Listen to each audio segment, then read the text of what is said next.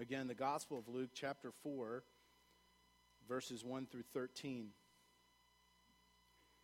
In the N I V, with the subheading, it says, Jesus is tested in the wilderness. Jesus, full of the Holy Spirit, left the Jordan and was led by the Spirit into the wilderness, where for forty days he was tempted by the devil. He ate nothing during those days, and at the end of them, he was hungry. The devil said to him, "If you're the Son of God, tell this stone to become bread." Jesus answered, "It is written, man shall not live on bread alone." The devil led him up to a high place and showed him in an instant all the kingdoms of the world. And he said to him, "I will give you all their authority and splendor. It is given to me, and I can give it to anyone I want to. If you worship me, it'll all be yours." Jesus answered, again with Scripture, "It is written, worship the Lord your God and serve him only." The devil led him to Jerusalem and had him stand on the highest point of the temple. "If you're the Son of God," he said, "throw yourself down from here. For it is written, he will command his angels concerning you to guard you carefully. They will lift up, lift you up in their hands so that you will not strike your foot against the stone." You see, now Satan is also using Scripture. And Jesus answered, "It is said, do not put the Lord your God to the test." When the devil had finished all this tempting, he left him until an opportune time. The wilderness.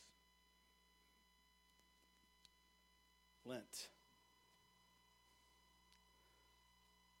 Over Thursday and Friday, I had an opportunity to sit with some very dear friends, with P W and Amanda, there at the Levine Hospital, Children's Hospital in Charlotte. Three-year-old Caroline about to have surgery on Friday. P W and Amanda and Caroline have been on this adventure, this trial for seventy-one days. They have lived in a hospital either at Mission in Asheville or at, at the, the, the hospital there in Charlotte for the majority of that time. A couple weeks ago, I reported back to you. I had gone down and, and had seen them, and I and P W, uh, as as I was asking him some things to pray for, and we were talking about praying for clarity, because it felt like that's what we needed, right? We needed these doctors, these nurses, these people to understand what needed to happen. And he said, "No, I don't want clarity. I want trust. Pray for trust." Wow. Friday morning, over a cup of coffee, P W and Amanda and I had a really good conversation. Caroline was asleep. And the conversation turned to to a pretty intimate conversation, and and, uh, and some of that, which I, I have permission to share with you, I I, I said, um, "How are you doing, really?" Because there's two answers to that question, right? We know we know that. We know the answer we give, and and and sometimes the answer we give is the answer we want to be right. But then sometimes there's that how we're doing really. P W's my twin brother from a different mother, and so I felt like I could ask him. He said, "You know what? You know what's crazy?" He said, if if we could do, if I could take away Caroline's pain and the pain that she's been in, I would do every one of these days all over again. I'd do it all again. I kind of didn't know what to say for a minute. He said, "You know, when you have to give some things up. What becomes important is right in front of your face. And the time that I have had with my family and with the Lord and hearing him and praying to him and knowing that people are praying for us, I would do that again in a minute if I could. Wow.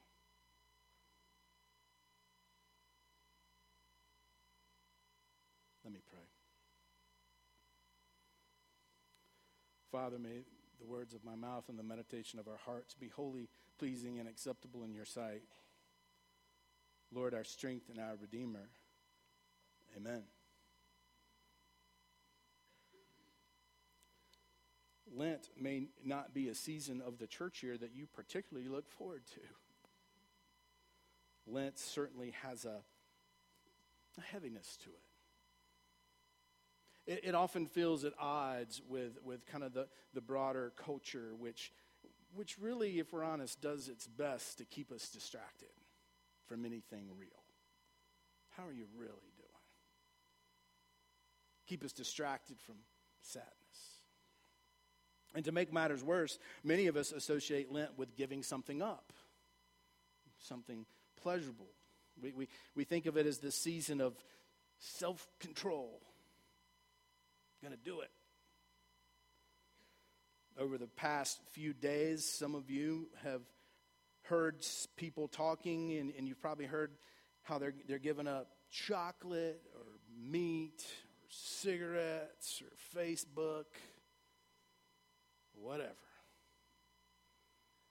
And you kind of want to be like, I don't care what you're giving up.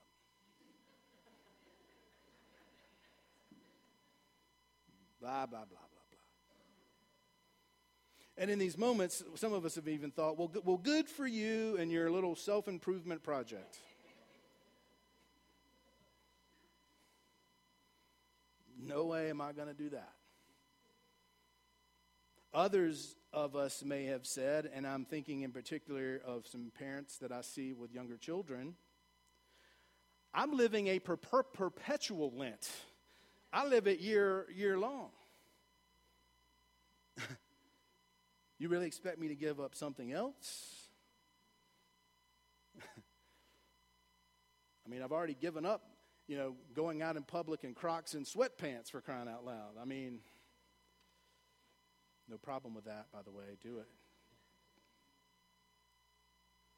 For Lent, for some, Lent sounds like six weeks of hatred, self-hatred, guilt. Why on earth would we wish that upon ourselves?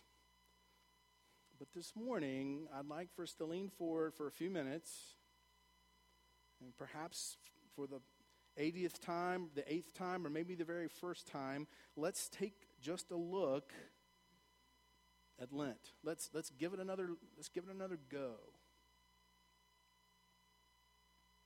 After all, Lent is one of the oldest traditions in, in Christendom that we have. It was actually first mentioned in, in the second century in the writings of Arrhenius of Lyons. Back back then, Lent only lasted a couple of days. It it wasn't until three twenty-five that the Council of Nicaea put Lent officially into the church calendar. Just a little church history for you here. At this time, it was primarily a time of preparation for baptism, and the season was defined by fasting. Only one meal a day was eaten each day. In the evening, no animal products were to be consumed. In, in the six hundreds, Lent's be, being beginning moved from, from Sunday to Wednesday, in order to match up with a very important number that's found throughout Scripture. It's a number we've already read about today. Anybody know what the number is? forty. It's it's a big deal. It's a it's a big number in Scriptures. forty is the number of, of years the Israelites wandered in the desert. It's the, the, the fast taken by Elijah and Moses were for forty days long. For Luke, the fact that Jesus goes to the wilderness for forty days is the way that we know that Jesus is the continuation of the story of God's work with Israel. It's not a brand new thing. You see, God has always had plan A, and plan A has always been Jesus. It's no wonder that, that hundreds of years later, Gregory the Great would insist that the church celebrate Lent for forty days, starting with Ash Wednesday.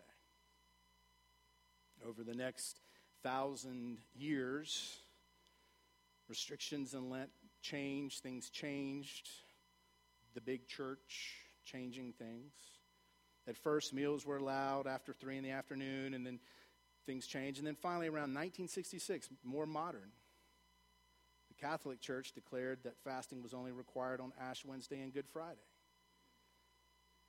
Since then, people have become more creative about the way they participate in Lent. Some do it and have no idea what it means and why they're doing it. It's just some self-help project, way to lose a few pounds before the spring and bathing suit season, spring break season if you're a student. And so as a result, we've seen people being a part of Lent very intentionally, and some without any understanding at all what it means. What it could mean is maybe a better way to say it. But Jesus himself helps us to see. So in, in Scripture, we, we encountered this text that, that really has formed our Lenten tradition. It's the temptation in the wilderness. Our, our version of this story comes from the Gospel of Luke, where we, we get a lot of details about the beginning of Jesus' ministry. And as such, it is from Luke that we inherit the tradition of this extended preparation, this extended time of preparing for the season of Easter and the celebration of the resurrection. So Luke reminds us that there's something, there's something important about taking time to figure out who this Jesus is. And over these next weeks leading up to Palm Sunday and Easter, we're going to be doing just that. We're going to be looking at the life and ministry of Jesus. Lent helps us to be ready for this, to be, to be ready for the cross and the empty tomb. And, and right here at the beginning of that story, we find Jesus coming to terms with who he is. Not unlike P W and Amanda. Just before Jesus' temptation in the wilderness, we get the, the big revealing of, of Jesus' identity. And, and, and in this scene, John baptizes Jesus. And as Jesus emerges from the water, the skies open, a dove lands on him, and a voice from heaven comes saying, "You are my son, the beloved. With you I am well pleased." And then from there, led by the Holy Spirit, I think sometimes we forget that part. Led by this same Holy Spirit, Jesus goes into the wilderness. Following Jesus' example, as we are to always follow Jesus' example, we follow Jesus and we follow his example. We can think of Lent as a mirror that we hold up to ourselves. It's a season of, of honest encounter with who we are, with what we've done, and the world that we live in, the world that we inhabit. So in, in, in today's scripture, the, the holding up of the mirror for Jesus is the devil, is Satan. And in his conversation with Jesus, Satan confronts three points of Jesus' identity. He confronts his social, his political, and his religious identity. Jesus, looking in the mirror of himself, must then discern what kind of mission he's actually on. What kind of Savior will he be? The first question Satan asks concerns Jesus' social mission. This is the social part. "If you are the Son of God," he says, "command these stones to become a loaf of bread." Satan wonders about Jesus' ability to offer real bodily salvation. Will Jesus use his power to miraculously provide for all people on earth? Will, will he meet all temporal needs need, that we all have? And Jesus looks in the mirror and says no. People require bread, but also more. Jesus knows his mission is about changing structures, about upending kingdoms, about turning all that we know upside down, about transforming the ways that we think of power, privilege. You see, people can't live on bread alone. Jesus is about taking the, the known and turning it upside down, turning the kingdom on its head. How ironic that I and you and very well-meaning people spend our entire lives trying to write it back. No, Jesus' social mission is much more. Secondly, Jesus must reckon with his political identity. Don't get nervous. I'm not really talking about politics, but I am. Jesus has to reckon with his political identity. Satan shows Jesus all the kingdoms of the world. Newland, the state capitol in Raleigh, the White House, the Hague, Parliament. Just think. We can imagine him saying, just think. Think of all the good you can do with this power. Think of all the good you can do with all this power. Let me give you this. You could end, you could end poverty. You could cure disease. You could stop all the violence, war, all the death and the things that plague your world. All you have to do, Jesus, is worship me.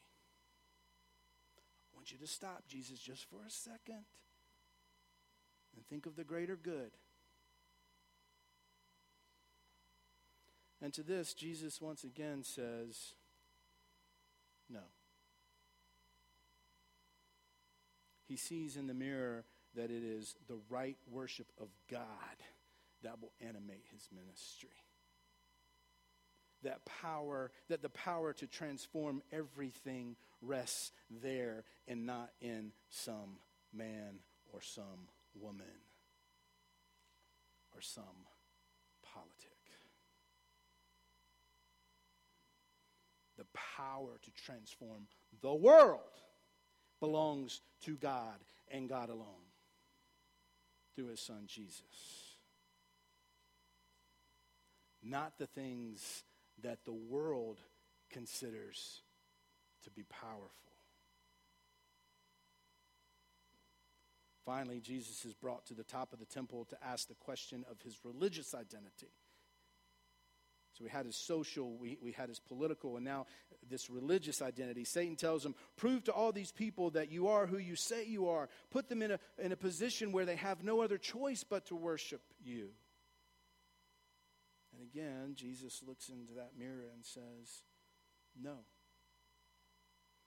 It will not be through coercion that Jesus brings each of us into the kingdom of God. The kingdom will come through something utterly incomprehensible to Satan. This kingdom, this thing that God is doing, that he is doing in us, that he continues to do, this thing is going to it's going to be utterly incomprehensible to Satan in how it comes. Because how does it come? Not by power, not by might, but by death. Through death.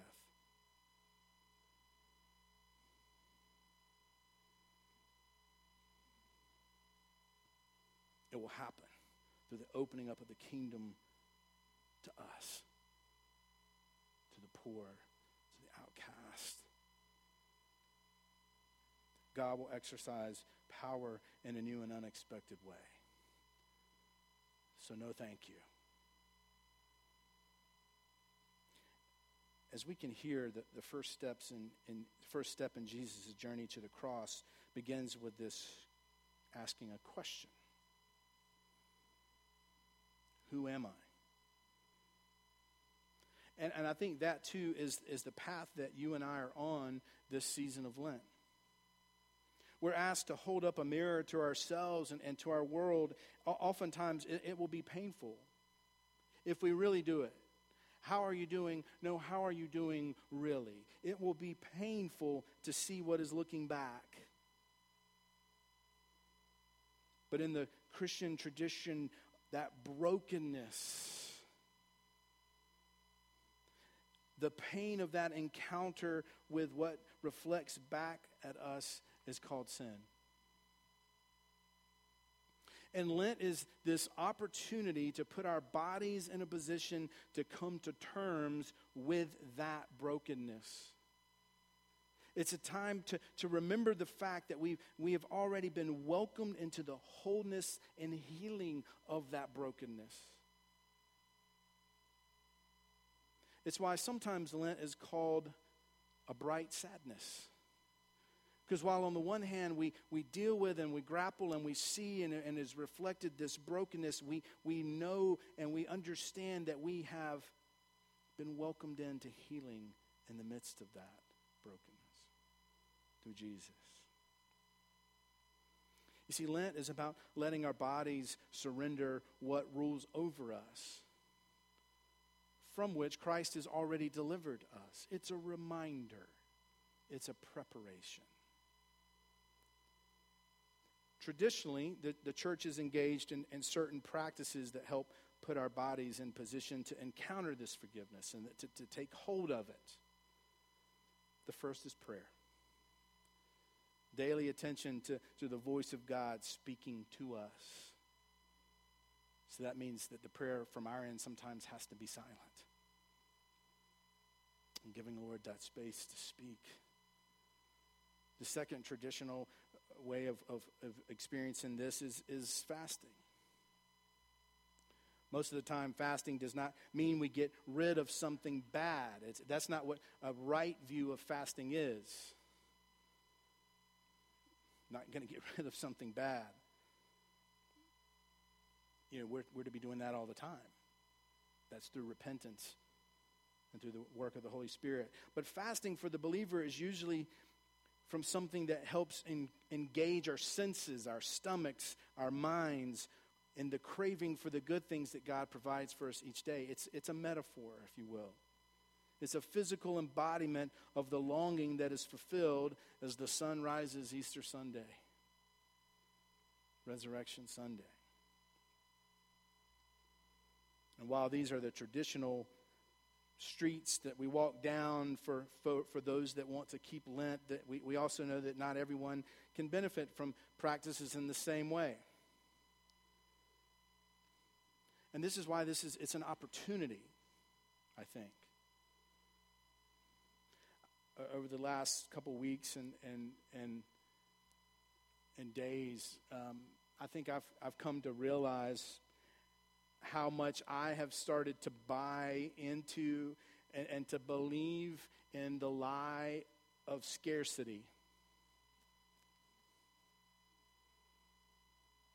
I, I'm just being real. I, I find myself every day confronting the voices around me, literally the voices around me sometimes, not anyone in here.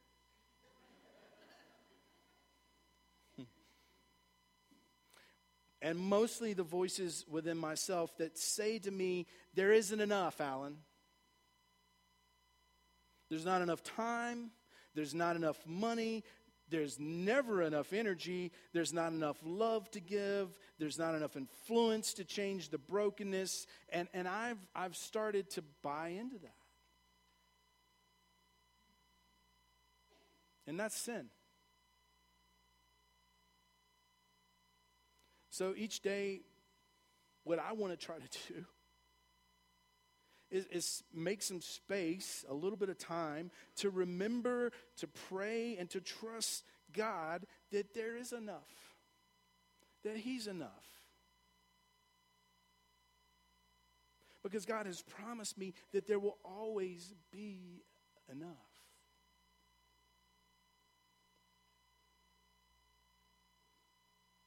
It's going to be hard. I don't really want two hundred of you to hold me accountable to that as I stand in front of you. It's going to mean taking some minutes just by myself. It's going to mean trying to pray that the Lord can help push back this guilt that accompanies this self-care. Sometimes it's going to mean reading someone else's words so that the truth, so that in that truth that what they say gets into my heart. It's going to mean looking at God's holy scripture. But the question is, how will we keep a holy Lent this season? What will we see when we hold that mirror up to ourselves? There's, there's so many ways to prepare. There, there's so many ways to do this. For, for those distracting ourselves from the difficulty of, of self-reflection, and by constantly listening to music, by constantly having media, by constantly having the television, something on, anything at all, to, heaven forbid, avoid silence. Maybe we can commit to listening to just one, I'll call it album, I'm old, one album for, for this six-week period. What would that be? If you had one album to listen to that would put you in the right relationship with God and a right place to hear from him for six weeks, what would it be? Would you listen to that for six weeks? For those of us who use social media to avoid the messiness of, of relationships in the flesh with people that are right in front of us, we might think about giving up some of that. Maybe we give up texting and we only use our phone to actually talk to someone else on the other line. It is called, after all, a phone. Guilty. For those of us who hold up the mirror and we see someone overworked and exhausted, because God obviously loves us more when we do more, especially if we're doing more for him. Maybe we might try committing to, to forty hours a week. Remember the forty-hour work weeks? thirty sounds even better than that. twenty-five sounds divine.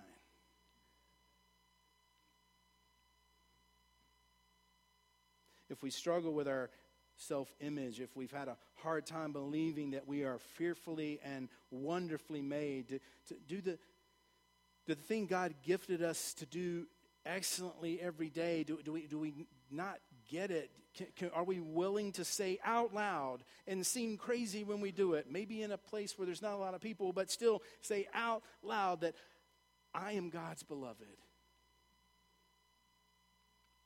and he is mine. How will we keep a holy Lent this season? Whatever it is, it Lent welcomes us to a to a season of, of self-reflection, a time of holiness, a time of to put our bodies, our hearts, our minds in a position to receive that forgiveness and that healing that God stretches out before us.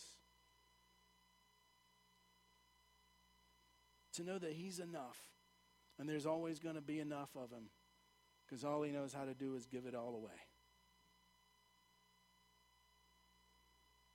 So may God bless us. And may God grant us a holy season of Lent. Amen.